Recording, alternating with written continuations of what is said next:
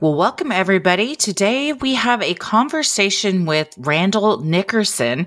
If you listen to our Ariel phenomenon episodes, episodes 246 and 247, we spoke of Randall throughout mm-hmm. because of the phenomenal documentary he has made about the Ariel phenomenon, the the, the alien sighting at the Ariel school in Zimbabwe. And we got a chance to talk with him. And if you didn't believe in aliens before, you're gonna now. Just wait. All the footage, hopefully you have all by now have watched the film Ariel Phenomenon. It's available on Amazon and iTunes or Apple movies or uh, however you download from Apple. But there's also some screenings coming up. But it's really interesting to hear in the conversation how long this film took. Because you watch it, it's, oh, you yeah. know, you know, a, a reasonable movie length. But to hear how much time he spent not only like on site at the place and then with all the archival footage, it's like Christy said, we were already impressed just what we had seen in the documentary. But then to hear there is a three hour director's cut, I'm ready. I'm ready to watch oh, it. very ready. Yeah. And the just insight he has about this whole, I don't know what you industry is it yeah, considered well, an industry field? yeah the field field of- field is probably a better word it's truly remarkable he was fascinating i want to sit down at dinner and just pick his brain for hours. It's the things he has been told, the things he's seen, truly incredible. And we get to pitch our theory to him, which doesn't sound like it's too much of a theory anymore. I'm starting to think it's just fact. Right. I was just say we said it, and so what do we think? Because you know we, we, trust all y'all, but then we're like, we got to bring it to the expert, and uh, you'll hear his reaction, which we're very pleased with. but yeah, enjoy the conversation with Randall Nickerson. If you're in Cambridge, there is going to be a screening tonight, September 14th at 8 p.m. and then September 16th at 1 p.m. at the Brattle Theater. There is a Q&A with Randall afterwards, so make sure you go and stick around for the Q&A because he is so fascinating. He was at the hearing. I mean, you're going to hear all about his illustrious long career with all of this. And if you are in Chicago, Las Vegas, or Miami, they're partnering with Regal Theaters to do screenings. Chicago is September 20th at 7 p.m., Las Vegas, September 27th at 7, and Miami on October 4th. And all of them are followed by Q&As with Randall. So make sure you uh, head to the link in our episode description for getting tickets if you're in those cities. You have to stay for the Q&A because you're going to walk away – with a different opinion than you might have had before and a lot more questions and hopefully a feeling of we're not alone. No, we're not alone. And, and it's those- nothing to be feared. No. Embrace it. It's something to be comforted by. Embrace it and listen to the message from the children that I think it's applicable, whether they got it from extraterrestrials or from wherever. It's a, a, a, message we can all benefit from. So, yeah, absolutely. Check out the link in the episode description. Head to our YouTube at youtube.com, search Sinisterhood Podcast. You can watch the full video version of this interview. It's also available on our YouTube. But other than that, enjoy our conversation with Ariel phenomenon director Randall Nickerson. We're joined today by Randall Nickerson, who is the director of the documentary Ariel Phenomenon. You all are probably familiar. I hope you've listened to episodes 246 and 247, where we discuss the unbelievable but very true and well documented account of the Ariel School uh, UFO incident. So thanks for being with us, Randall. Well, thank you for having me. I appreciate it, Heather. Thank yeah. you so much. Now you've been you're not a, a, newbie to the world of filmmaking. You've been in the film industry since the late 1980s. You worked as kind of an actor and a stage and film actor before. What kind of got you into more wanting to do directing and especially documentaries? I think you know, yeah, I did start. I did a lot of stand-in work. I did a lot of uh, acting work, and then it was actually September 11th because I was there. I was two blocks away from. Oh wow! The towers, and it was really in that moment that uh, I really, because uh, I documented some of the craziness that happened down there, and that was when I really decided, like, I want to tell stories about things that are real. Wow, like taking that suffering and conveying it and saying this is real and it's happening and you all need to see this, you know, everybody that yeah. can't be there on the ground. That's incredible. Yeah, that was a big shift. Mm-hmm. And today's the anniversary every anniversary I go through this, you know, process of like, oh my god, yeah, and how many you know how things have changed since then and how some things have stayed the same but Mhm. in Yeah. in this case this is your first feature length documentary correct with the Ariel Yes. phenomenon What kind of yeah what well first let's just start back at the beginning when's the first time you heard about the Ariel school incident what kind of piqued your interest in that I heard about it. Well, I actually saw the video at a um, some kind of meeting that was uh, held in Cambridge, and it was on a TV, you know, on a stand, and uh, I uh, just was struck by their authenticity. You know, it was the first time I'd ever seen kids interviewed about such a subject, and uh, it really struck me quite a bit. That's what stood out to me so much is that not one of these children seemed like they were making it up. Every single one of them seemed steadfast and just, you know, very believable. I have two children. Easy, you know, you can tell when a kid's kind of making something up, and all of these children seemed so credible. And it pulled at your heartstrings because you know how likely it is that a kid isn't going to be believed about something, but they were so sincere in what they had seen. Yeah, that's that sincerity how did you find the clips i guess that would be the most impactful because there's a significant amount of footage in this case right? What was your i guess process in trying to find this is the most compelling moment with these children to tell their stories in the best way?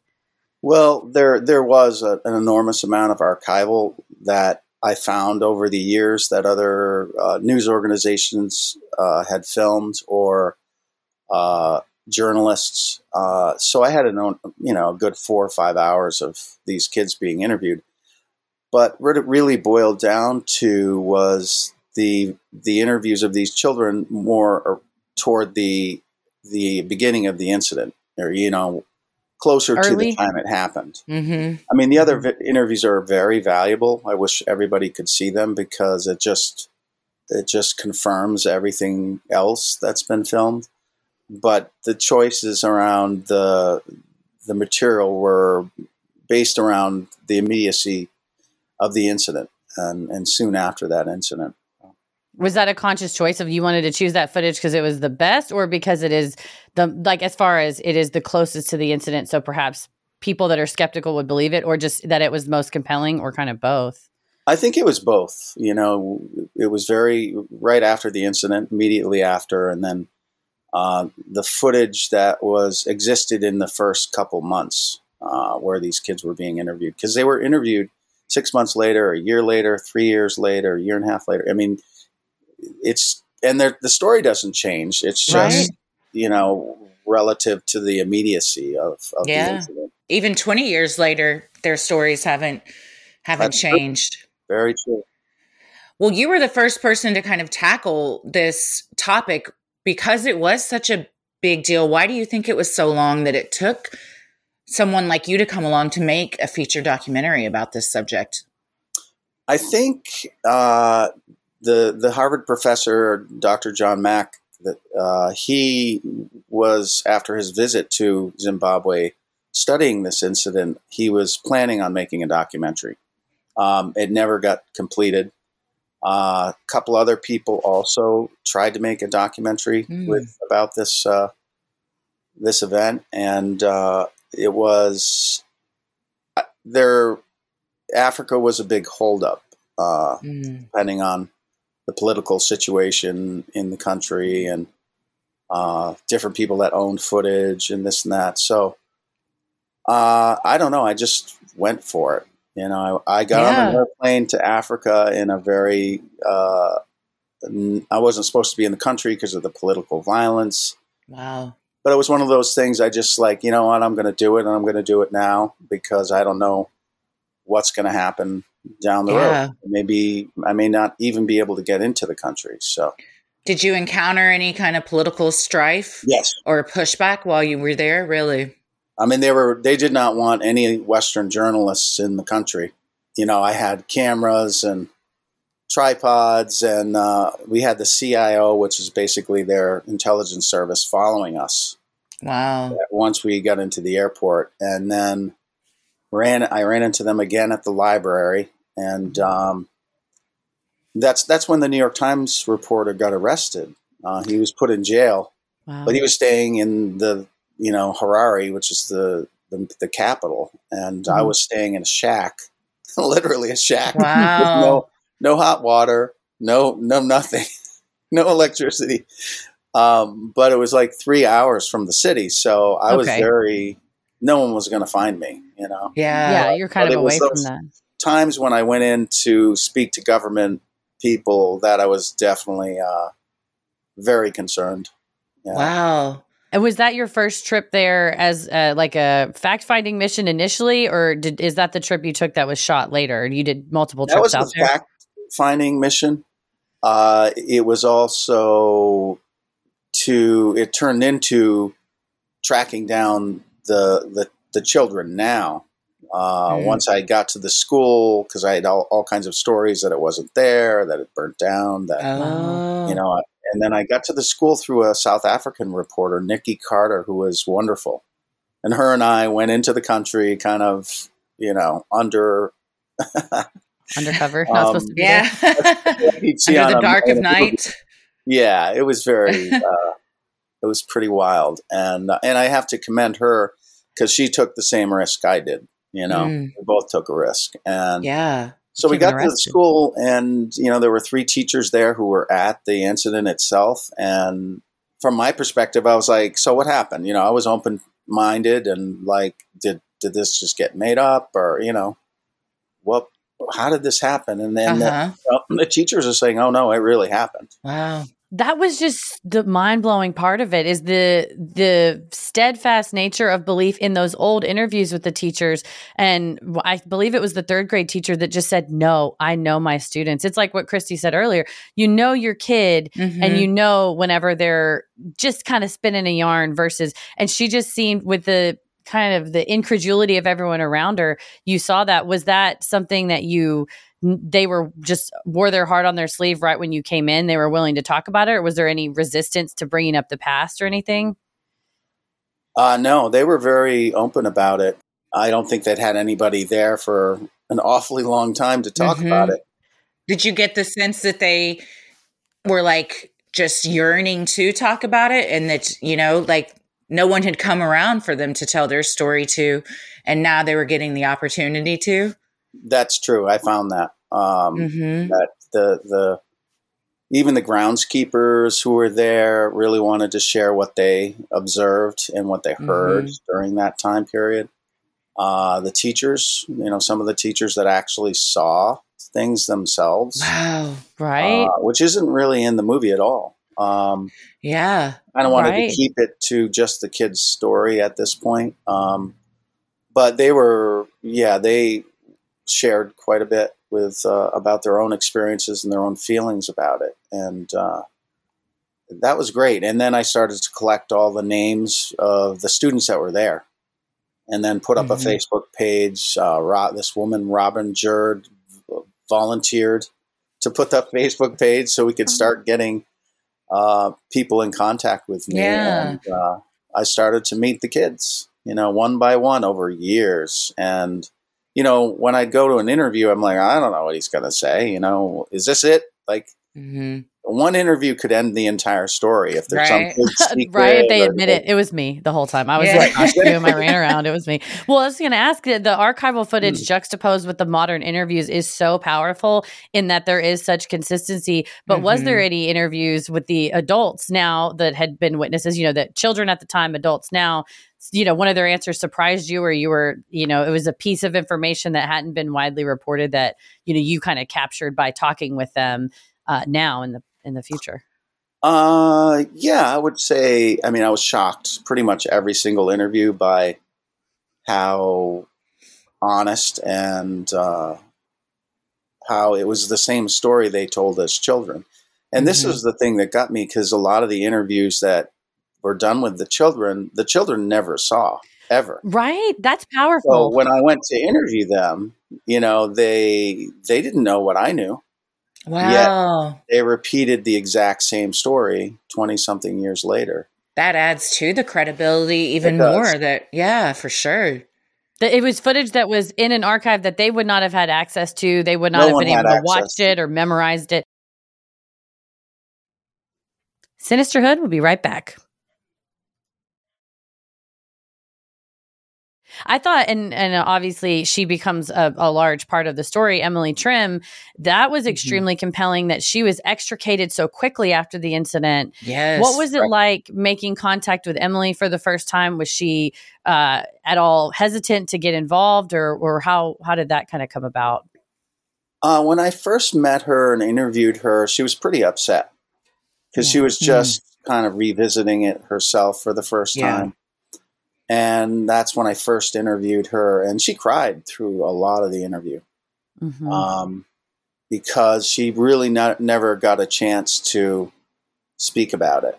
Yeah. Um, she was likely interviewed as well as her uh, brother at the time, but their parents, I believe, made sure those interviews didn't go anywhere. wow, Um, they so- seem like yeah. and then they moved to Canada right away because of that incident.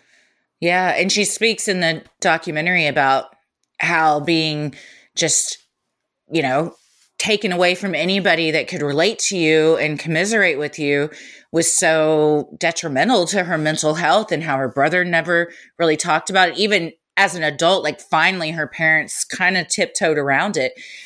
So as a 12 year old being just ripped from your fr- not, I mean, moving away from your friends in any school is hard. Yeah. But when you've gone through such a traumatic, possibly event, life changing for sure, and then you have no one that can relate to you until you come along and give her a platform, I'm, I, my hat's off to you for staying in a shack, a literal shack, three Yeah. hours away, just to capture these these kids' stories because Yeah. We we are so passionate about telling people stories that don't normally have a voice and you know on a larger platform. So you have given all these kids that and i hope that emily and all of them have found a sense of closure that perhaps they didn't have before. Yeah, I think I, I've given them a voice, and I don't know, closure for all the different individuals is going to be their own, yeah. how, how they deal with it, you know. Um, but the interesting part of this, too, that is not in the movie is all the other people I interviewed who didn't want to go on camera, Mm. Wow. that had the same story, the same everything. Um, why was there were they fearful of how they'd be perceived to the public mm. fearful of repercussions in their work Mhm. or family. Um, so that was that was interesting and telling in itself. yeah That- right. He, you know, I inter- I even interviewed uh, children that were not at school that day, and then Mhm. they and, and asked them about when did you got back to school. Did you hear about it? And did you believe your friends? And they all, of course, said, "Of course." We oh could see, we could tell our friends had been through something. yeah Um, yeah So there's a there's a, a large amount of interviews that were that never made the movie because of uh, people fearing repercussions or ridicule. Well, and that is so telling because you see in a lot of if it was a hoax, people want that fame and a Mhm. chance to, you know, get in front of a camera. And if you're like, I don't want to talk about this, that's adds even more credibility that, you know, I mean, they're not in it for fame or limelight. They're just trying to cope with what happened to them. That's true, Yeah. and and you'll see it still. I mean, we don't see any of these witnesses trying to make a career for themselves. It's Yeah. not. There. Yeah, we're not Um, seeing best-selling, but you know, like tell-all Right. books or And I'm encouraging them, like you guys got to write your story. And please. Yeah. It's very hard. It's very hard to write your Yeah. own story sometimes when you're dealing with the unknown. You know. It is. It's hard to be the one to stand up and say, yes, this is real and it happened to me when it is something so anomalous like this.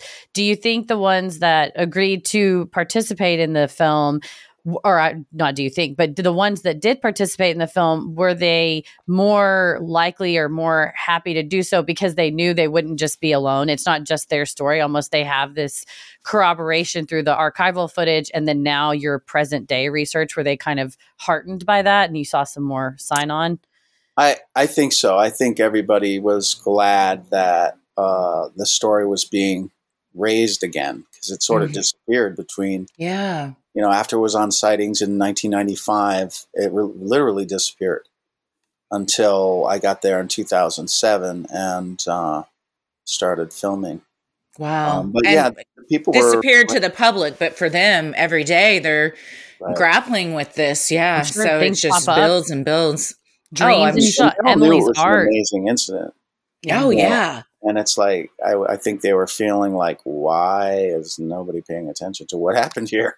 Yeah. You Well, and that's what we felt when we were researching it. I we noticed Mm. this gap where you can find articles from 1994, 95, 96, you know, when they there was that kind of push to discredit John Mack and then an inability to do so and that, you know, everything they accused him of initially in the papers, then you would see 6 months later, 8 months later, but it was almost like there was it wasn't interesting anymore when it wasn't all a hoax that we could all go ha ha. It was, you know, this Harvard professor was tricking these students. It was like oh no there's no hoax here it's just this like it happened it's a thing that happened that we can't explain. It was like they the media wanted to drop it but when you picked it back up now from start to finish from 07 until in 2017 you all went to film in zimbabwe. What kind of was your trajectory of this story and how were you sorting through all the information over those years?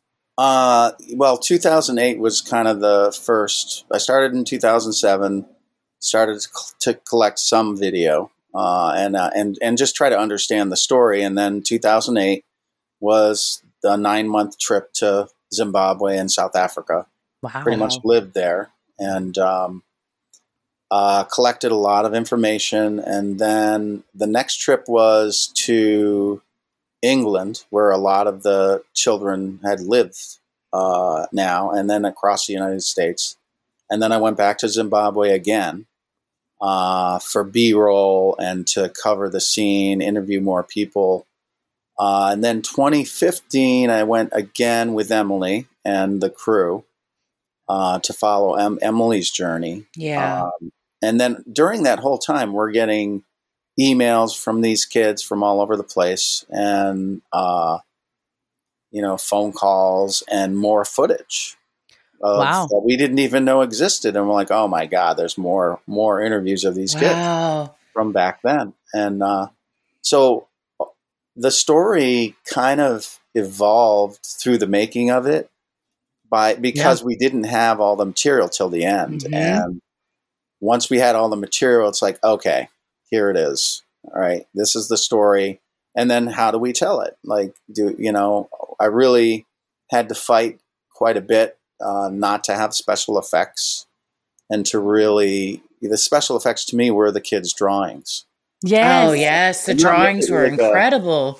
that's better than any digitally created anything like that. Yeah, that makes it cheesy and hokey a bit. But to hear the the um, consistent descriptions of what the beings look like by you know a, a large swath of children, and it's and all their drawings are consistent, and the Emily's when they find hers so many years later, and it's how she remembered it. I mean, those are core Yeah. memories that are for a reason because it it was an impact on your life, you know. So I think all of that just adds so much to the credibility of it. How many people would you say, since you said not all the interviews are in the film, ha- have legitimized and backed up this story that Oh, were experienced or maybe saw it or or were there that day?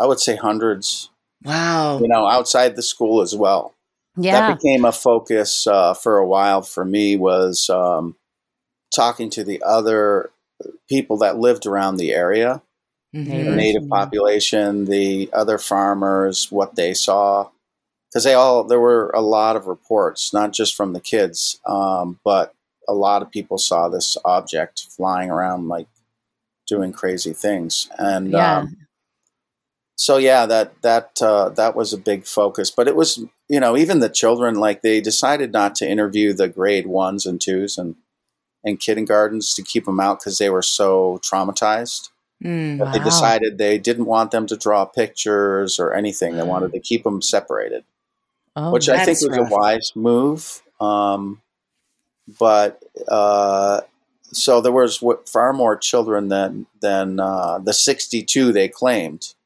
at the time because they left a lot of the kids out of the conversation, which I understand. That's so hard too. yeah, Because if just because you're younger, you're pulled away from everyone, but you don't have the um you don't get to talk about it or process anything. You're kind of being told to shut up and keep it to yourself. yeah. i agree So, Randall, with the kids that were at the school that were in first grade, second grade that didn't get interviewed, have any of them either reached out or were you able to make contact with any of them? Yeah, I was able to make contact with quite a few of them. They never had the chance to tell their story because they were kept away from the situation by the school, which I was probably a, a smart idea because they were very traumatized. Mm-hmm. Yeah. But they were very adamant and actually kind of excited to share what they saw.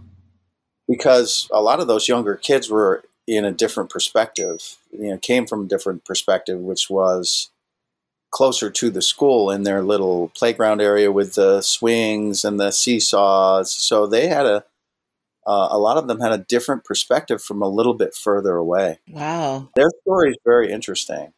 Well, and did their stories kind of, I'm assuming, dovetail and corroborate everything that the uh, the students that were interviewed at the time said? Yes. The only thing that really struck me uh, about those younger kids who were out on the playground before the other ones, they said that they were already there. The sp- the craft and aliens were already there. They were already on the Wow. playground. So that was Wow. consistent Interesting. Amongst those younger kids, and that to me is an, a, a whole entire other story. In in a way, it's the precursor of what actually the movie's about. Right. Um, and and the same when you interviewed locals, you know, folks living in the immediate area. And then we were both really struck by the interview with Chief Namanwa as well as Duke uh, Muzona, who were both uh, from different areas, but were able to provide not just a local perspective, but almost that empathy of like what you saw was real. Did you find that permeated throughout the local people that you interviewed that, you know, maybe didn't get on BBC at the time back in the day? Yes, you know people people see a lot of things over there that are uh, particularly around this incident. You know, people talk about oh, it's a Western world phenomenon, and it's pretty widespread in Africa. A lot of people have seen these types of craft and even these creatures. Amazingly so, but it's it's just it, it just emphasizes that this is really a worldwide uh, phenomenon. So people there had seen the same types of beings that the children reported on different days. So Yes, one might say these these beings had been visiting that area for quite some time and were seen multiple times. Yep, in different countries surrounding that Mhm. area, in that country particularly too. Yeah, I was I was struck when Chief Namanwa, when Emily is explaining it to him, you know, especially having been taken so quickly away from the area around the incident where she could relate, that look of just uh, relief when she is able to speak with him. And he says, a person of authority who has a lot of wisdom, and he can say to her, We've got those too. Yeah, we experienced that. How powerful Mhm. was it for you to see Emily being validated as she was and kind of her reaction to that afterwards? yeah, just it was very powerful, uh, and it, it, it, kept happening with uh, Shamba, the chief. hmm I mean, we were. I was doing an interview with Shamba, and it was very, I think, uh, healing for Emily. Um, oh, I'm sure. Oh yeah, yeah. but I, I mean, he started to talk about his own encounter with these things, and I am I'm, I'm filming Emily and him talking. I'm like, oh my god, I gotta ha- I gotta sit this guy down. I know he's seen Right. them. He's describing them in how they move and how they never are alone. They're always they always have partners. That's how he said it. Hmm, And um, interesting. he said a lot of things. I'm like, he's seen them. You know, there was just no question. yeah. yeah. But yeah, so the indigenous culture was, uh, and they also have different names for these things, you know, over Mhm. hundreds and thousands of years. Um, mainly the Tokolosh, and there's other names for it. Um, but it's basically the same thing, basically Mhm. the same creature that And they've known about that- for a long time. Well, the yeah, your, the cultural competency with which you handled this, not coming in either from a skeptic or a definitive, it is aliens from outer space, being like an unexplained phenomenon here happened. What could it be? And I think taking it to those, uh, you know, those natural conclusions of speaking with an indigenous culture. And what was kind of the reaction that you've gotten from the audience? Because I do think because you've couched it in such an empathetic way of these are these people's stories and then also this is the local culture this is something that has been you know, at least in some areas, sort of taken as a, a, a thing that happens. Like, yeah, that happens to everyone. Sinisterhood will be right back.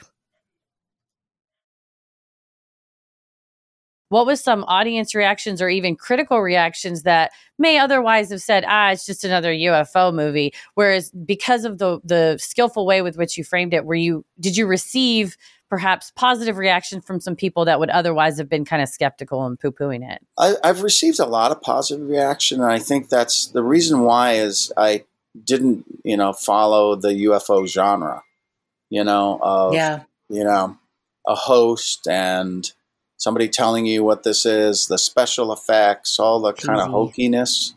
I yeah, wanted to really tell a film about real people that yeah. something really happened to, and you sort did, of very successfully on the inside of it, you know, rather than you know what do they feel? Like everybody in the film yeah. is first, first person. They were either there or they were there interviewing or they were there investigating everyone's first person. There's no second person stories, no second hand, yeah. third hand. Um, so that was kind of the goal, and I, people seem to um, to like that.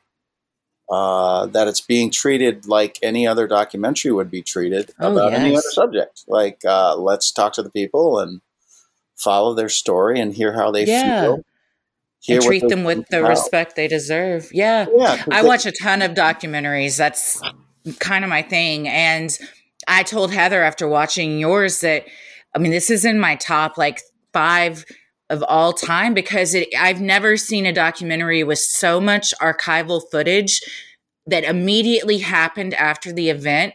And that completely changes it from someone if it was just the adult interviews speaking of something that happened but when you can see these children and the landscape and the environment that this took place in it becomes a, a totally different experience and one in my opinion that like you just can't argue with. It's it's it's i think it's the most compelling proof documentary that we have of proof of life on other planets and beings because these children just are so believable and credible and they're too innocent i think to concoct such a story and be able to keep it up for so long. Right yeah, and the consequences for lying in that school or making something up. I mean, it was a mm. very harsh Christian school.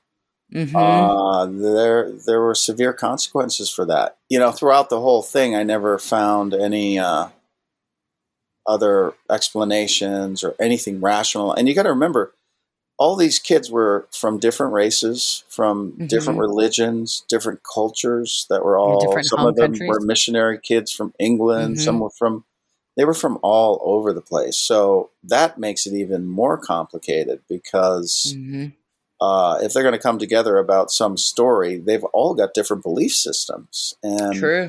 you know, they weren't, maybe a few were exposed to, to media. They'd get it you know, on VHS tapes from Canada or somewhere, but mm-hmm. most all of them didn't have that. Uh, you know, a, a relation to media other than Zimbabwe television, which was yeah they're not watching X Files or yeah. anything like that to get any of these types of ideas. Yeah. No, that's compelling because I think some of the images look, you know, kind of what in South Park they have the visitors and it's like wow. looks exactly like the gray head with the eyes. Well, all of the now kind of media cartoonish uh, and we've always had like the little gray men, you know, from a couple decades back, but I thought that was extremely compelling that the kids drawings were what people would write off as, oh, they just saw that on a cartoon. It's like there was not a cartoon that looked exactly like this. And even if there were, where they live, they weren't, you know, having a Pop Tart in the morning and watching that specific imagery of it. They lived in a, a totally different place, which again, mm-hmm. like you mm-hmm. said, it's like all the stars aligned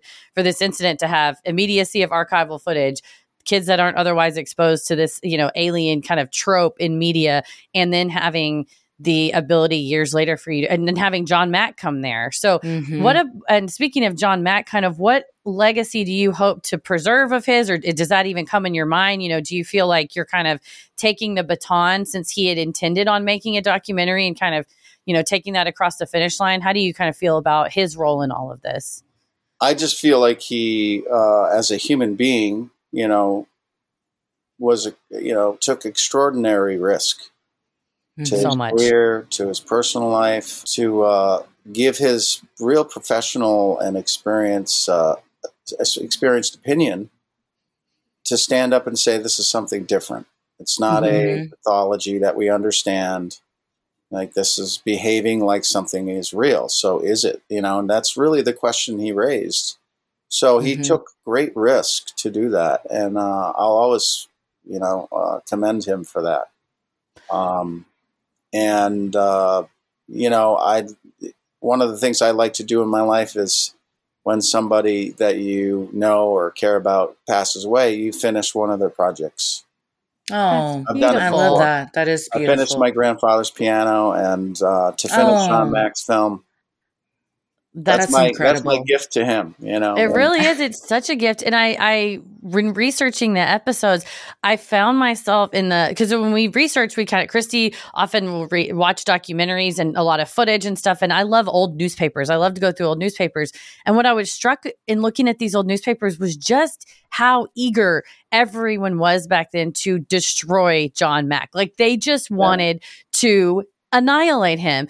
And throughout it all, he maintained such scientific standards with really adhering to what you would expect to see in this type of interviews. And then subsequent to that, I found it so frustrating. And again, the at the end of it, whenever he's, you know, facing censure, and then Harvard goes, Well, yeah, I mean, he didn't really do anything wrong. Yeah, whatever. Well, that doesn't get the headlines as much as Harvard Mhm. professor with sex aliens, crazy story. And then Right. when it's like, well, Harvard said he was doing nothing wrong, they don't really publish that. So, have you felt a sense of satisfaction being able to show the real John Mack, which was not this wacky head talking head on Phil Donahue or writing this, you know, this li- the salacious book? It's more like he was an academic who had a heart and a compassion.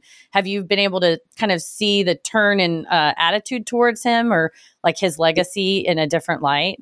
I think it's it's turning. You know, I think uh, his contribution for sure will be recognized down the road. But what Harvard actually did, and they were very successful at doing, was destroying his reputation amongst his Mhm. peers. Yeah, And putting him in that office. Yeah. Mhm. That's Separate. what they really did, and and I I think that's horrible. Uh, I understand that they were very freaked out about one of their professors, a Pulitzer Prize winning professor, at that, uh, speaking out about something they were very nervous about.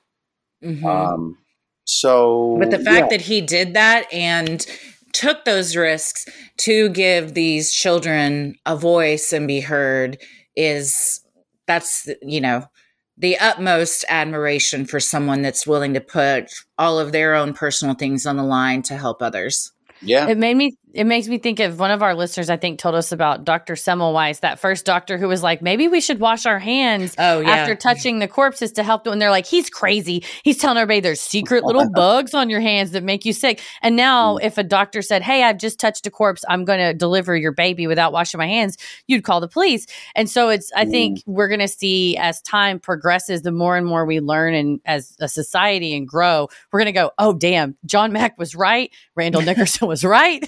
like years later, Mhm. do you? What do you kind of hope that people gain by watching this film? Um, I hope they understand the stigma that that has been there. Um, I hope they kind of, uh, if they happen to run into one of these things, that they have some guideposts of Mhm. what might happen, right, and what the emotions you might go through are. Uh, I think that's important. Yeah, I told Heather that that I had never considered how isolating it could be to have an encounter with a being like this until this documentary where you really do see like how it impacted these children at the time, but then 20 years later they're still feeling those those feelings that uh, being able to show that is what I think, you know, just really sold it for me. Yeah. Yeah. That legacy of, or the the impact of, oh, I'm so afraid of being ridiculed or made fun of. I won't even tell my fiance or I won't even tell my Mhm. husband that this happened or my family. I'm not allowed to Yeah. talk about it with my parents. You know, Yeah, that all taking that stigma away so where you know, with everything, if the more we can talk about it, I think the healthier it is, especially when it's something like this. What, what have you thought about all this influx of news about possible UFOs or the government confirming? Or is it bittersweet because it's exciting at once, but on the other hand, you're like, well, in 1994, everyone kind of dogpiled on these kids and this professor, this you know psychologist, and now all of a sudden there's government hearings about it. You know, how's that been to watch play out? Uh, I think it was great. I was actually at the hearings. I was in. Oh wow! Tell me everything. That's incredible. I was there the night before at nine o'clock at night and wow. waited because I wanted to be there just as yeah. uh, to to you know to support these guys that were taking the risk to Again. bring out some truth. And uh, mm-hmm. I think you know the more the better is how I feel. I feel like there this is an enormous thing for humanity and mm-hmm. I know it's going to take time. I, I want to do whatever I can to help the situation in any way possible because there's what other more important for me it's like there's nothing more important knowing yeah, that right. happening um, so uh, i'm pretty you know happy and ex- excited that we may make some progress and then there's a lot of things that are going to blow our minds. And um, yeah. and you know finding out we're not just the only ones out here is can out, uh, actually help us also. I mean we, we, may be in a position to learn an enormous amount and evolve in uh, ways we never thought of because of uh, maybe potentially being in contact with these creatures. But i think i don't think we're going to see them until they realize like, okay, Earth has got it. That they, they know we're here. Yeah, they're not going to bother. You know? well, we joked about it on the on the show because we're like, yeah, if you were an extraterrestrial and you came to Earth and go, oh my god, they eat animals, they just eat them. Oh, and they shoot, they annihilate. They I mean, with guns, yeah, you yeah, I'd they turn around and children with guns. They blow up the you know their n- nuclear weapons. They have these arsenals pointed at each other. And then yeah, you might go, oh, what are they going to do? They're they think each other are outsiders. We're real outsiders. Like we better shut mm-hmm. up until they're they. So that's why I tell everybody, can we just achieve world peace so that we the aliens will actually make themselves visible because until then, I think they're only right. going to choose like children, like a, a, vessel that's willing to listen with an open mind and an open mm-hmm. heart. Not no judgment. I, I, I, think you're right, and I think you know a lot of these visitations around our military and nuclear bases and things are being said to us. It seems in many ways mm. that uh, I don't know how long it's going to take us to get these things, but uh, get the message. I, I, would imagine that once we um, really understand the gravity of the situation and the potential gains that we could make as a species, uh, I think um, we're at this pinnacle of like major climate disasters. Yeah. And- yes. Sinisterhood will be right back. I mean, of course they're here. You know, yeah, they're showing up. Probably not a lot of Earth-like planets. You know, there there's, not, You know, yeah. there's. I, I, know there's probably billions of them, but each one is unique. Yeah. So, mm-hmm. if this if this species is aware of all those, they sure probably don't want to lose them because mm-hmm. they're biological gems. You know, so that's my my take on it. Yeah. I was just about to ask, in your opinion, do you think beings like this are coming here and visiting to help us avoid uh you know just collapsing in ourselves or to um kind of get a lay of the land because they know our time's about up and they're like well where do i want to live once they've destroyed themselves? Like coming in and getting some like uh you know just scoping it out or is it uh, you know more sinister or is it just curiosity what do you, what do you think the reason for these visits are I, I don't think it's sinister. I, I think, um, considering that they're able to do some of the things they can do technologically and with space time, yeah. um, I would imagine they went through what we're, we're, you know, similar to something we are going through a long, long time ago. That's what so we both believe too. They're here, you know, likely for resource, right? Um, mm-hmm. Um, I don't think they're here to take over the planet. That's not yeah something I've ever really thought about because it's just I don't think that's the reason. And and I Mhm. I really do feel like deeply that they're trying to evolve us, help us Mhm. uh, get to the next level. Because we're just does, entering yeah. space, you know, we're just beginning to leave our solar system with a few probes, and and it's a critical time. Um, I would think uh, for any other species out there to to really keep an eye on us before we get out of hand. Right, that's a good point too. And before we hurt ourselves, honestly, because they do seem more benevolent because they could have just snatched up all those kids. They could have destroyed. They could have just, That's you know, true. whatever. Whereas it kills me when you hear, "Well, we can't make contact. What you don't know what they're going to do to us." Like if they can fly here or appear here, They could already have annihilated us if for they sure, we could have been zapped. So I Yeah. agree. It seems more of a benevolent person or curiosity or something like that. or like you said mm-hmm. resources maybe there's something here that to us is nothing but in wherever their planet is like you know twigs Like, boy, aren't a thing and they see twigs or, you know so they're just landing in forests collecting as much wood as they can get Yeah. No, for real. I think that, that it's just so many possibilities. Well, who do you think if uh your choice the they come the visitors come to the planet and they say we just want to talk to one person who are we having them talk to one person that's not that's gonna not mess it up it's gonna talk to them reasonably rationally and work it all out for everybody i have mine everybody choose yours Wow. I never thought of that. I just uh, I can be wrong, but my vote is Hank Green. Like I feel like Hank Green is such a good scientist that he could he could vet the science part, but he's also such a great communicator that he could communicate whatever message from us to us. So personally, I'm just starting this campaign that when the time comes, not the president of any country, Hank Green is my vote. okay i want to nominate randall because i feel like you've done Yeah, so much research yeah, why am I that why you can That's- easily uh, speak to them and they'd probably like to see you know past we all like to see old videos of ourselves I want to switch my vote because also then they would say, we just want to see who made this movie because this actually got it right. Whoever's Right. made this documentary is who got it right. Take us to your director. It might be like, take us to your leader. Take me to your director. leader is ubiquitous exactly. It's the leader on set. But truly, because it was handled with such uh, great communication of getting that message across to audiences in a way that wasn't, here's an, this was an alien and I'm going to tell you why, but let's just listen and be empathetic and see what we learn when we open our minds and take in available information. That's the, the information's been there. All you have to do is take it in. So Christy's right. I take back Well- my answer. Christy called it.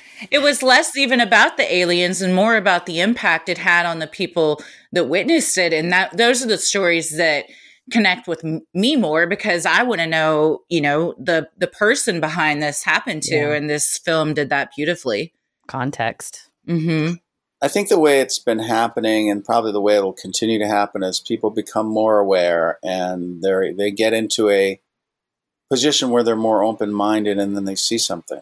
That's usually what happens, and it's almost like these creatures know when you're ready. oh You know, i love that Interesting. So we must make I've seen it enough to to to to create a hypothesis around that. Um, but I think they these things know exactly where we're at, and they're waiting for us to grow. And part of that growth is letting people know that they are actually there. Mm. Um, but we'll see. Would you say that there's m- multiple species that have visited, or is it all kind of from the same wherever they the same planet, for lack of a better word? I think there's one particular species. Um, I th- I've heard of others. I've just never run across it in all my investigations. Um, man, ninety percent of the reports are all pretty much the, s- the same. Um, The type same of- look and everything that that the children said. Yes, and and you know you, you know people don't realize that didn't that none of that image didn't come that body configuration did not come from science fiction. That came from real reports way back in the 40s and different. You know that that that image Mhm. is stuck around the, because the it's gray the, head, the big gray head, Yeah. and the small Big head. body. Yeah, Which body. Yeah. It's fascinating. When I was in Marfa, I found this book at a store at a just like this weird little bookstore that had all of these clippings that it's almost like an archival, you know, just a- across the years. And it's done in an artsy way, but looking at it, you're right. I noticed this repeated trope of a description that was then taken by Hollywood or novels or whatever. And I think as now, you know, I'm born in 1986. So for me, looking back, I'm like, oh, well, it's all aliens have always looked like that in movies. Therefore, if Mhm. someone says they've seen an alien from movies, but what happens when you actually look into the information and through this show, we've had the opportunity to do that and say, what you said is right. Oh, no, this is. Hollywood stole it from people's Mhm. real experiences, and then that right. then later when people have real experiences, they're just sort of gaslit and told, "Well, Yeah. you got that from Hollywood," and you're like, "No, Yeah. You're like, no, the chicken came before the egg. The chicken I was there come before, the. Hollywood. Well, and also like because I think we we all think that they are a highly evolved past version of us. That when you look at evolution, and you know, I mean, that is from an evolutionary biological standpoint, that is how humans will evolve is is to look like. So it makes sense from both like a scientific and spiritual standpoint in my opinion of like i think we can marry those two things because they i think there's evidence on both sides yeah. strong evidence from science too that this is and who are we to think that we're the only people in this universe how arrogant that we that our planet would be the only planet with life I think science is going to pull this through more than anyone. I mean, I'm glad that there are many people speaking out, and I'm going to continue to speak out. And Us too. Well, whatever we can do Mhm. to the extent anyone's listening.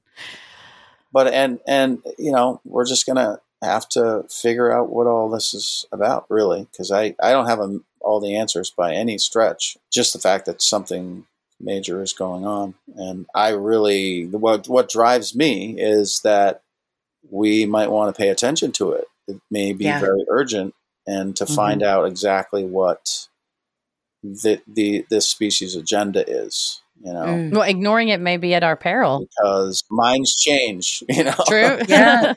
Yeah. And I mean, I think we all, everyone likes to assume the worst, but if you flip that and say, what if they're trying to help us?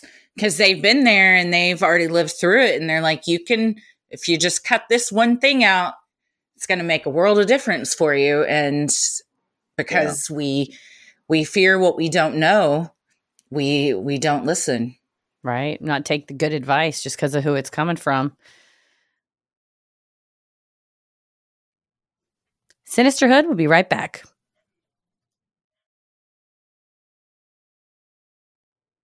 Heather and I have a theory that, if I may, I want to run past you to see if you what you think. I believe We- this, by the way.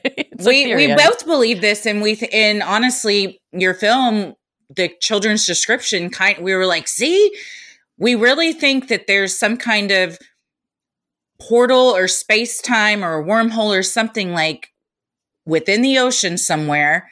And perhaps there are aliens even down there, or they can travel from the ocean through space because that would ex- explain like the glimmery, watery look, the wetsuit look, the the paleness, Paleness, of being, large. you know, in such large eyes. It's you know like fish that live deep at the the Mariana Trench or something.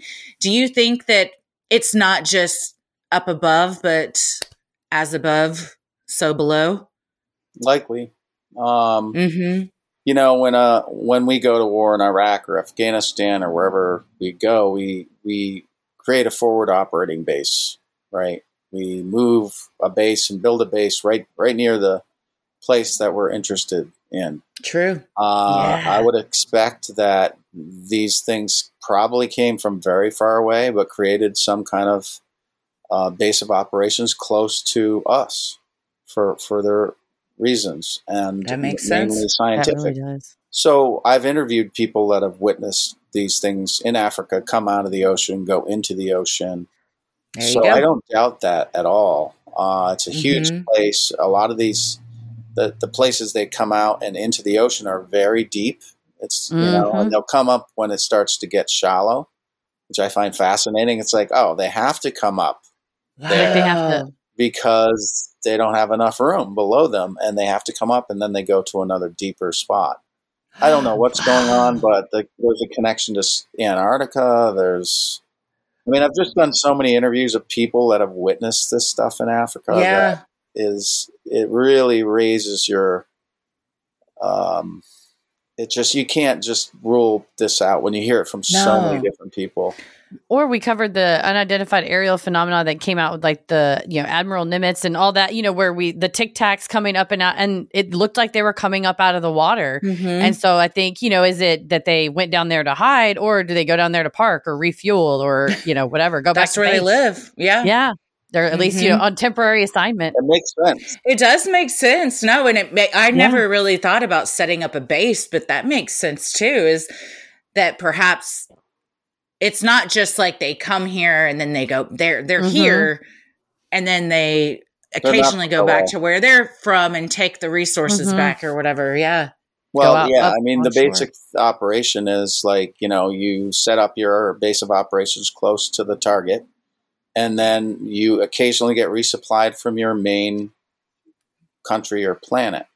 Uh, that makes a lot of sense. Um, and, you know, under the ocean, I mean, the if they're, they're going to go to the extremes of places we can't go, and that is the ocean. And At these Yes. extreme depths that we can't even get to, No. uh, except a few uh, rovers, and then you know extreme cold in ice and stuff like that. It makes really good sense. Like, yeah, no human being's going to be knocking on our, door- our door. True. That's a good point. If you look, you look at the planet and you notice the wide span, expanse of the Pacific Ocean where there just isn't land for a long time and how deep it can go out there and just how little we've all, expl- you know, we've explored. But man, as we get get down deeper into the depths of exploring the ocean, it would make sense that whatever pressure uh, resistant you would machine you would have to have to survive space would also be able to survive those pressures down True. there in the ocean. But it makes I'm it makes sense. I'm glad to hear that when we put our put forth our theory to you that we you weren't like oh no no you're like well it makes sense because we uh, that so did us it did with us especially with the uh the shiny shimmery when we started putting it all together it sounds like there's something going on down there in the ocean so we got to look Only five percent of the ocean has even been explored. So imagine how much is uh, what else? I mean, there's a ton out there that we don't know. I would think it's ignorant to think I- that there's not stuff out there like like this. this is going to sound country but it's like owning a lot of land and you don't go back and look at the old corner until you get back there and go someone's built a shack back here like we just hadn't been back there and we're like we didn't Yeah. look down in the Pacific How long has, has that been here? Yeah. it's like adverse possession. Like you got to get them out of here. But I don't know. what We want to get them out of there. We might just want to figure out how we can uh, make contact with them or something. I like the idea of when you're ready to experience it, you will. And I just want to say for any of them that are listening, I'm ready. We're And I would ready. like I would like you to tell me what I need to know. What can I do to change us from all collapsing on ourselves? right. Pass the message on. We'll help as much as we can. We're in whatever we can do. Well, you've done a lot of work uh, with this Ariel phenomenon movie. What's the next thing on your agenda? Do you have another project you're excited about, or is it related to this, or in a different field? Well, I do ha- have the director's cut of Ariel, which is like three hours long, but it's uh, I'll it's, watch it. It's I'm there. Really good. So I'm thinking of uh, get putting that out uh, at some point, Thanks. and then I've got two other stories that on the same subject matter that I've been working on. Um, We're excited. Can't and wait. then I'm wondering, well, if this, you know, if all of a sudden the public really becomes aware, then then that changes a lot, and what what what is needed at that point, you know. I love Uh, that. It's a great so- way to think about it. What's needed? What kind of story do they need to hear to kind of Mhm. help bring everybody a little bit more understanding, which is what I feel like the film does so well. yeah understanding and and uh reasons not to to to panic you know Yeah, don't panic Yeah. and don't disbelieve or shame or ridicule somebody who wants to come to you with like a, a thing that happened to them that felt very real and is real to them. Yeah. You know, who are we to tell somebody that they're uh they don't know what they're talking about? listening is a Mhm. lost art you know it's like Mhm. i've learned over time like you know friend comes to me and they have something going on i don't need to say anything i just need to hear them out Mhm. and they feel better because i do You know that I'm Yeah. hearing them, taking them in, and um, I don't know. We we we should probably all do a little better at that. We're so I, um, th- I agree. I think that's why these children were so felt so comfortable speaking with you too. You have a very easygoing demeanor where I mean I could spill my life secrets to you right now and I feel like you'd keep them. Let's so.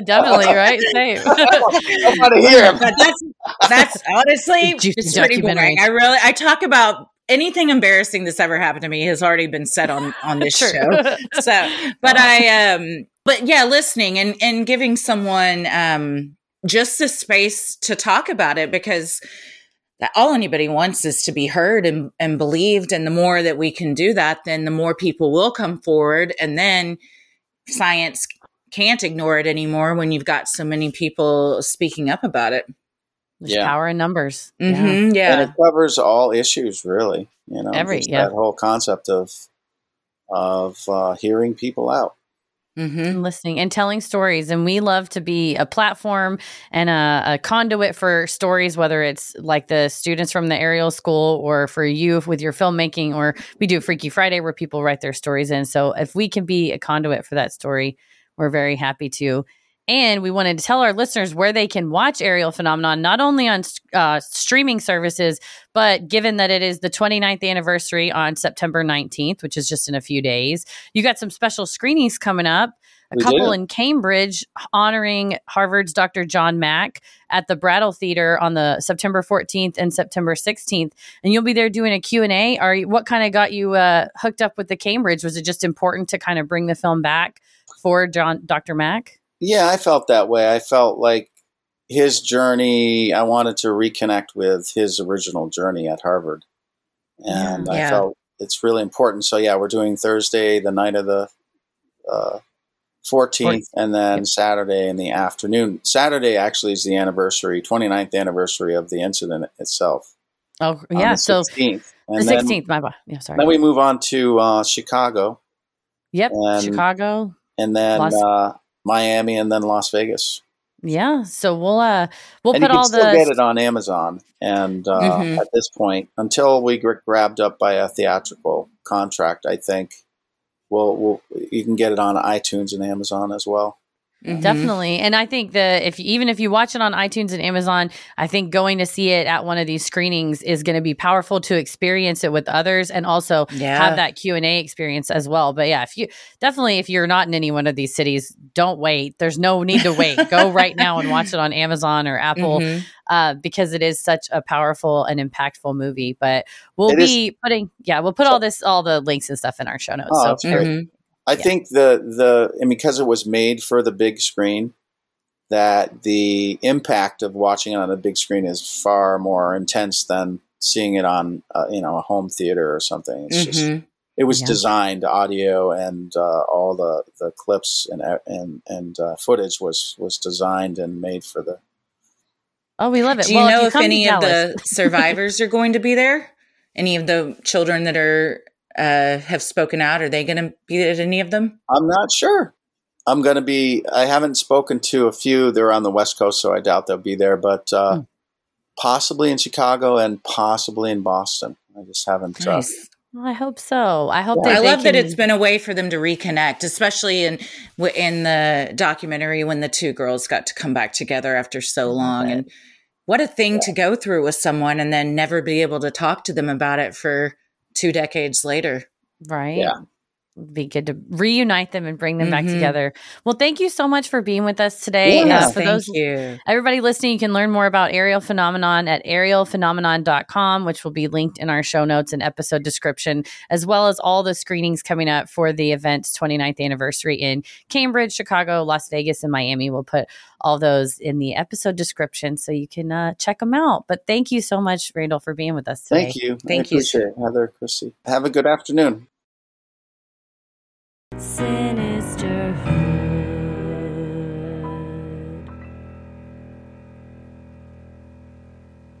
I'm gonna kill you.